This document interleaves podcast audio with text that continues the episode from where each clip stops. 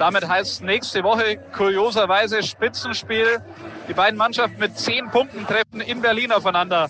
Union Berlin gegen den FC Bayern. Hätte man sich vor der Saison auch nicht gedacht. Ist aber so. Die Bayern stolpern mal wieder gegen Angstgegner Gladbach und stehen doch tatsächlich punktgleich mit meinen Unionern an der Tabellenspitze. Unfassbar. Ich kann es gar nicht glauben. Wir analysieren in dieser Folge die bisherigen Partien des 4. Spieltags im Detail, sprechen über ein Zuschauerrätsel und bunte Schuhe in Leipzig. Reinhören lohnt sich auf jeden Fall. Ich bin Kilian Gaffrey.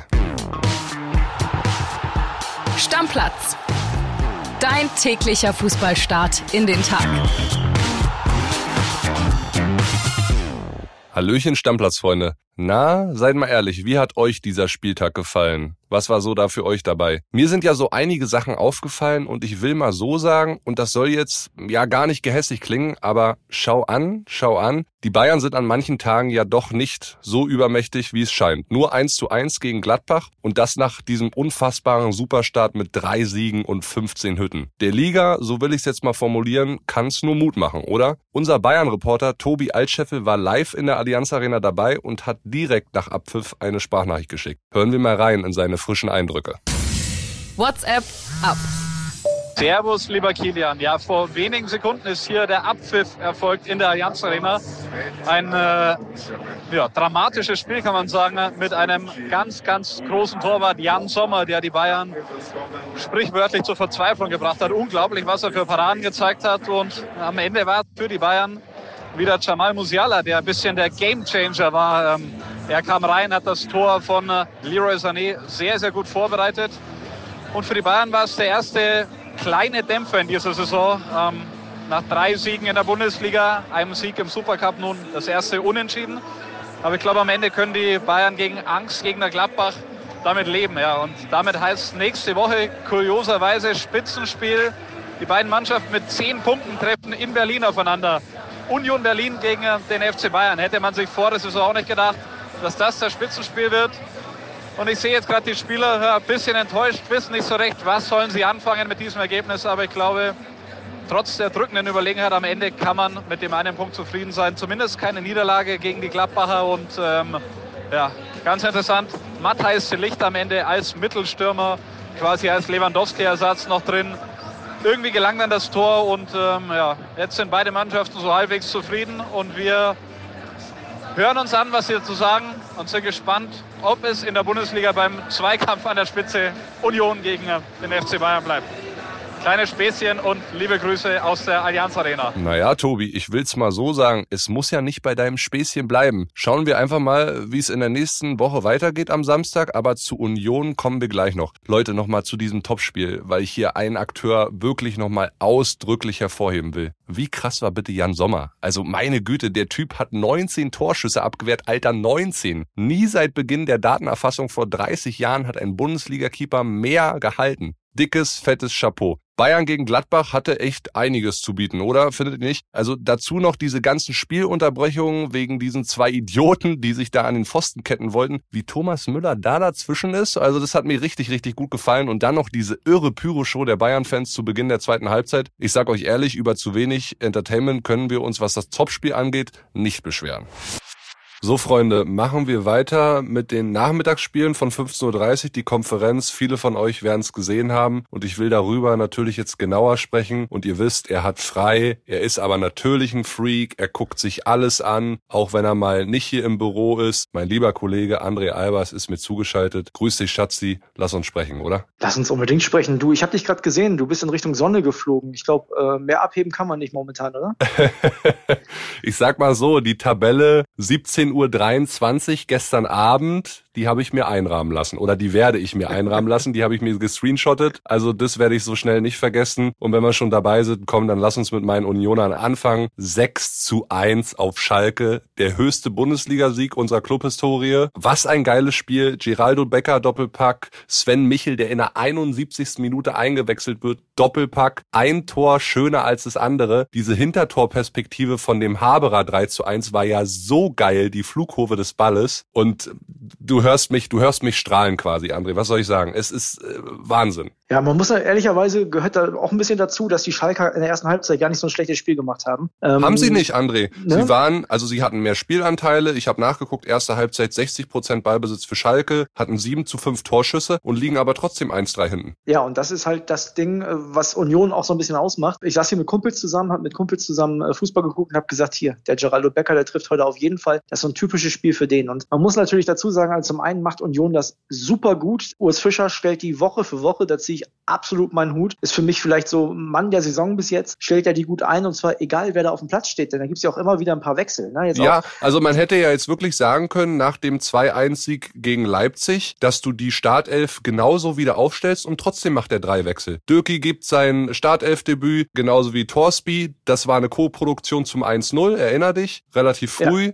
Also er hat da keine Angst zu wechseln und macht das. Und was mir so auffällt, Union ist jetzt, klar, wir haben erst 4 Spieltage gespielt, aber ist, was Kontersituationen angeht und die Offensive angeht, wirklich gnadenlos aktuell. Absolut, total effektiv, brutal. Die haben ja schon insgesamt zusammen 11 Torbeteiligungen, also Jordan und Geraldo Becker. Das ist schon heftig. Und weißt du, von wem ich beeindruckt bin? Ich weiß nicht genau, ob man ihn Riasson oder Riasson ausspricht, aber der spielt die eine Woche links, in der nächsten Woche rechts und dann wieder links. Also Trimmel und Gieselmann, die müssen immer weichen. Der macht momentan auch die Saison seines Lebens, Stand jetzt. Ja, der setzt sich jetzt endlich durch. Und dass ein Trimmel dann auch mal auf der Bank sitzt, ist dann halt normal. Ja, also so viel kann man, glaube ich, sagen. Bei Schalke brennt jetzt der Baum. Da waren natürlich auch, also 6-1 darfst du zu Hause nicht verlieren. Klar kannst du gegen Union verlieren, keine Frage. Aber nicht 1:6. Da waren ein paar krasse individuelle Fehler mit dabei. Malik schaut zweimal, ne? Ja, einmal abgefälscht und dann dieses Ding, wo Michel nachher alleine aufs Tor zuläuft. Schmulo letzte Woche noch richtig stark, diesmal auch ein bisschen bahnschrankenmäßig unterwegs gewesen. Terrode traut sich nicht mehr, Elfmeter zu schießen. Ich meine, gut, das hat der Bülter trotzdem ja souverän und gut gemacht, aber ja, da fehlt eine Menge und ich bin jetzt auch sehr gespannt, das ist ja das Geile, die Transferphase endet ja jetzt in der nächsten Woche, ne? Ich bin gespannt, ob die Schalker noch was machen. Also sowohl Wo müssen sie denn was machen, deiner Meinung nach? Ich denke, im kreativen Bereich müssen sie was machen. Also wenn man das Spiel gestern sieht, dann vielleicht alles. Also überall, weil auch in der Innenverteidigung, gut, Char sah halt schlecht aus, aber Yoshida auch mit deutlichen Tempodefiziten im Vergleich zu zum Beispiel Geraldo Becker, klar, ist einer der schnellsten Spieler der Bundesliga, aber so opermäßig darf sie nicht aussehen. Ja, lass uns weitermachen, wir haben ja noch ein paar andere Spiele. Leverkusen ist zurück, ja. Habe ich angekündigt. Gewinn 3-0, ja, du hast es angekündigt. Ich habe auf dem Unentschieden getippt, ist letztendlich nicht eingetreten. War auch die höchste Mainzer Niederlage seit der Ära Bo Svensson, muss man auch mal so sagen. Erste Halbzeit haben die komplett verpennt. Und da muss man sagen, Frimpong, 1:35 für einen Doppelpack und das zweite Tor 30 Sekunden nach Wiederanpfiff der Partie dann zum 3-0. Das war schon bockstark. Und hinten raus machen sie es dann ja nicht so souverän mit 2 roten Karten am Ende. Ne, das tut auch weh für die nächsten Wochen, dass Bakker jetzt dann gesperrt wird. Das ist bitter als Linksverteidiger. Ja. Aber gut, du hast immerhin gewonnen. Ja, beide Außenverteidiger, ne? Hinkepie und Bakker. Ja, irgendwie ein bisschen komisch, ne? Also bei Leverkusen, was mir als Leverkusen-Fan Mut machen würde, ist, dass auch wenn Patrick Schick nicht trifft, der hat ein ordentliches Spiel gemacht, hat auch ein paar Mal aufs Tor geschossen, so ist schon okay. Aber auch wenn er nicht trifft, Leverkusen gewinnt. Das ist wichtig für Bayer Leverkusen, glaube ich. Und ich kann mir vorstellen, dass der Knoten so ein bisschen geplatzt ist. Ich bin mal gespannt, ob das mit Hudson-Odoi jetzt vielleicht noch klappt. Hat Simon Rolfes, will ich auch einmal sagen, ja. Simon Rolfes hat sich da nicht in die Karten gucken lassen, hat jetzt nichts gesagt im Vorfeld der Partie bei Sky. Also da hat man nichts gehört. Und dann gab es ja gestern Nachmittag kurz vor Anpfiff noch ein total interessantes Gerücht, nämlich um einen ehemaligen Realstar, beziehungsweise zuletzt auch Kapitän, nämlich Marcello. Da hat das französische Portal Food Mercato berichtet, dass Bayer Leverkusen an dem interessiert ist. Ich habe nachgefragt bei unserem Reporter Pippo Ahrens. Marcello wird gerade überall quasi in Europa angeboten. Bayer sieht da aber keinen Handlungsbedarf. Die brauchen auf der Seite niemanden, haben da eben den Mitchell Bakker und dann noch Singgraven. Also Linksverteidiger haben sie genug im Kader. Das wird nicht passieren. Nur als Info für euch da draußen. Ja, schade eigentlich, weil Marcello war irgendwie der legitime Nachfolger von Roberto Carlos damals. Hat das super gemacht bei Real. Hätte so einen auch gerne nochmal gesehen, aber macht wahrscheinlich sportlich nicht mehr so viel Sinn. Also das können wir, glaube ich, auch abschließen. Mainz hat bis jetzt eine gute Saison gespielt, da verlierst du halt mal 0-3, auch ein bisschen unglücklich, in der Höhe sicherlich unverdient und Leverkusen brauchte, glaube ich, diesen Sieg, um sich frei zu schwimmen und jetzt geht's los für die.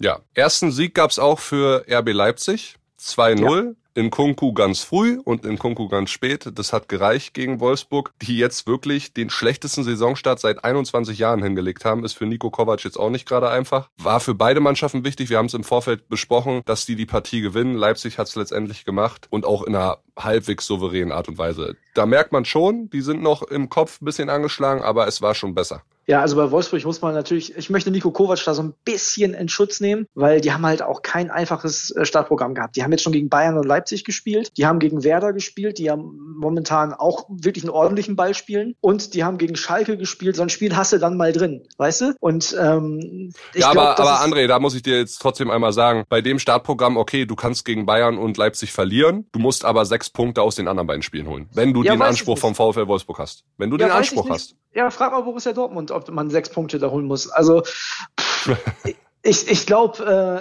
Werder hat das bis jetzt gut gemacht. Mal gucken, wie die sich heute gegen Frankfurt schlagen. Das ist ja morgen Thema. Aber ich bin mir sicher, dass es bei Wolfsburg ähnlich ist wie bei Leverkusen. Die haben so einen guten Kader. Mal gucken, was jetzt nächste Woche mit Max Kruse passiert. Der stand ja in der Startelf. Mit bunten Schuhen. 2 verschiedenfarbige Schuhe. Ganz komisch. Ja. Also sollte der noch gehen, weiß ich auch nicht, ob die vielleicht sogar noch was machen, aber ich glaube, dass... André, Jörg Schmatke hat ja gesagt, er wird bleiben, er ist Donnerstag noch da. Gut, das sagt man immer schnell und ob am Ende das wirklich so passiert, das weiß man immer nicht. Du kennst ja selber das Fußballgeschäft, ne? Also das habe ich gestern lustigerweise gesehen bei den Kollegen von Sky, hat der Paderborn-Manager auch gesagt über Sven Michel im Winter und dann war er auch weg. Also müssen wir mal gucken. Also ich kann mir vorstellen, dass da das letzte Wort noch nicht gesprochen ist, weiß ich aber wie gesagt auch nicht. Ich glaube aber, dass Wolfsburg von der Qualität ja gut genug ist, um sich da wieder zu fangen und die Leipziger, die brauchen den Sieg unbedingt. Also Tedesco brauchte diesen Sieg unbedingt, das haben wir berichtet. Die Kollegen, die bei uns in Leipzig ganz nah dran sind, die haben gesagt, der wackelt schon ein bisschen, deswegen ganz wichtiger Sieg gegen eine Mannschaft, die auch einen sehr guten Kader hat. Und jetzt haben sie gestern auch nochmal bei Sky dann gesagt, dass ein Transfer von Ebal wohl näher rückt. Ja, wer hätte es gedacht? Ja. Also. Übrigens, einer, der gestern bei RB Leipzig für euch da draußen zur Info nicht mehr im Kader war Sörloth. Der ist freigestellt, da geht es um eine neue Leihe Richtung San Sebastian. Ja, macht ja auch Sinn. War das sehr unglücklicher bei Leipzig und ja, dann muss man es woanders versuchen. Ja. Der war ja auch schon bei San Sebastian. Ja. Also. Machen wir weiter. Ich würde sagen, kurz und bündig, weil das Spiel hat man in der Konferenz wirklich kaum gesehen, war Hoffenheim gegen Augsburg. Das Tor von Geiger war wunderschön, kurz vor der Pause. Hoffenheim jetzt auch wirklich sehr, sehr gut in die Saison gestartet, ne? Also unter den Top 5 vorne dabei, mit 9 Punkten jetzt geholt. Breitenreiter macht dann ruhigen, guten Job.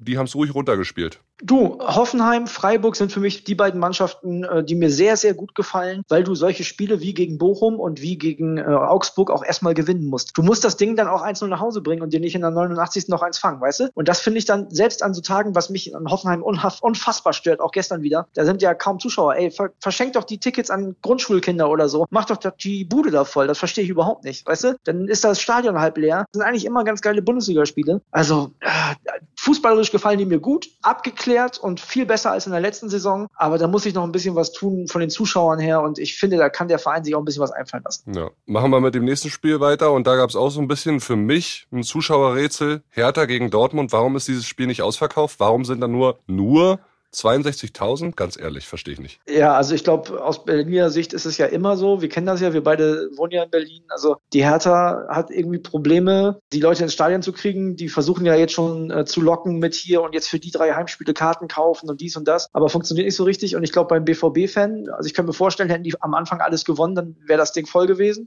Aber da ist die Euphorie auch so ein bisschen zumindest weg. Also es war ja gestern wieder nicht überragend gespielt, ne? Muss man auch ehrlicherweise sagen. Ja, war ein Spiel der Torhüter, ne? Ja, also, der Kobel hat 3-4 Mal überragend gehalten. Ansonsten gewinnen die da vielleicht wieder nicht. Und wenn du 4 Spiele gemacht hast, also ich will den Dortmund-Fans nicht zu nahe treten, aber wenn du 4 Spiele gemacht hast und du warst in keinem der 4 Spiele wirklich drückend überlegen und die klar bessere Mannschaft mit dem Kader von Borussia Dortmund, dann musst du dir mal Gedanken darüber machen. Aber du hast die Spiele gewonnen, also 3 davon. Ja, aber wirklich immer ein bisschen mit dem Papst in der Tasche. Ja. Also dafür in jedem der einzelnen Spiele hätte das auch anders gut ausgehen können. Dafür trifft jetzt immerhin Anthony Modest. Endlich. Schönes Tor übrigens. Schönes Tor. Kölner Koproduktion. Özcan, erste Mal in der Startelf, macht die Flanke. Modest knickt ein, wirklich schönen Knick da oben rein. Und es war irgendwie vorhersehbar, muss ich ganz ehrlich sagen. Ich habe noch mal nachgeguckt in der Statistik. Es war jetzt schon das 8. Modest-Tor im 11. Spiel gegen Hertha. Gegen keinen anderen Club in der Bundesliga hat er so häufig getroffen. Ja, und man hat auch gesehen, was das in dem ausgelöst hat, ne? Also mal abgesehen von seinem Brillenjubel, der ja schon Kult ist, ist er dann zu Terzic gerannt. Der wird dem sicherlich auch viel Mut zugesprochen haben in dieser Woche. Die ganze Mannschaft hat sich für den gefreut, weil das natürlich wichtig ist, dass Modest funktioniert. Ich habe auch das Gefühl gehabt, bei den Ausschnitten, die ich in der Konferenz gesehen habe, der war auch viel mehr ins Spiel eingebunden als noch in den letzten beiden Spielen. Ja, kann auch daran liegen, dass Adeyemi jetzt wieder dabei war. Ja, der aber ja auch wieder mit dem dicken C ausgewechselt wurde, ne? Ja, bei dem muss man jetzt einfach gucken, dass er regelmäßig zum Einsatz kommt und diesen C da unten in den Griff kriegt. Eine Sache, die ich noch vergessen habe, André, für alle Zuhörer vielleicht interessant, weil sie sich gefragt haben, was war da los? Ihr habt die Unioner nach dem 2:1 von Becker wild fuchteln sehen. Da ging es um einen Fotografen. Wir können in Warnung geben. Wir haben gehört, der Fotograf ist da hinten runtergefallen. Da geht's dann 1-2 Meter runter, ist mit Prellung und einer Kopfwunde ins Krankenhaus zur Sicherheit gekommen. Dem geht's aber den Umständen entsprechend gut. Also da war jetzt kein ganz großer medizinischer Notfall oder irgendwie ganz nah am Tod entronnen oder vorbei. Also alles gut, da können wir Entwarnung geben. Ja, ich habe mich auch gewundert. Schön, dass du das jetzt sagst, weil ich habe es auch noch gar nicht mitgekriegt. Ich habe gedacht, da wäre ein Fan runtergefallen aus dem Gästeblock und das ist natürlich eine Höhe, das wünschst du dir nicht, ne? Aber du hast auch gesehen, wie empathisch die Jungs auch direkt waren, anstatt sich da mega abzufeiern für das Tor, sofort alle die Sanitäter hergewunken. So hat mir gut gefallen. Ja, mir auch. Lass uns noch einmal kurz reden. Gucken wir dann heute in Berlin wieder zusammen, nämlich deine Werderaner im letzten Bundesligaspiel, 17:30 Uhr bei The Zone gegen Eintracht Frankfurt und davor Köln gegen Stuttgart auch bei The Zone. Also bei Köln gegen Stuttgart sehr interessant, dass Kalajdzic ja nicht mehr im Kader ist. Ja. Das heißt, machen wir uns nichts vor, der ist weg. So, ich bin gespannt, wie die Stuttgarter das auffangen. Ich vermute mal mit Pfeiffer im Sturm. Das ist, glaube ich, eine schwere Nummer. Die Kölner vielleicht auch schwere Beine, obwohl Baumgart sicherlich ein bisschen durchwechseln wird nach dem Conference-League-Spiel. Was ich übrigens in der Woche davon nicht vergessen habe. Ich würde den 1. FC Köln niemals vergessen, ging halt nicht. Wollte ich nur mal kurz sagen. No front, André, hat keiner gesagt, nur ich.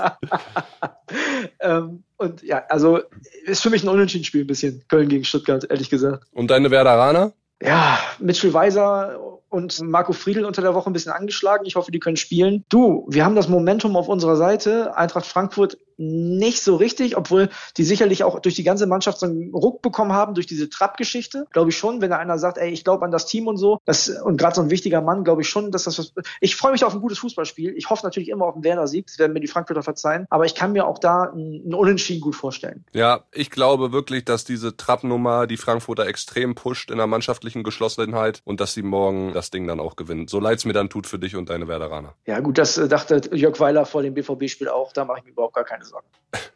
Experten, ne? Experten. ist so. Ich freue mich, dass wir jedenfalls heute dann wieder hier zusammen gucken. Macht dir eine entspannte Zeit noch und wir sehen uns, ne? Und ich freue mich. Ihr da draußen, wir hören uns. Deckel drauf. Ciao, ciao. Macht's gut, Leute. Stammplatz. Dein täglicher Fußballstart in den Tag.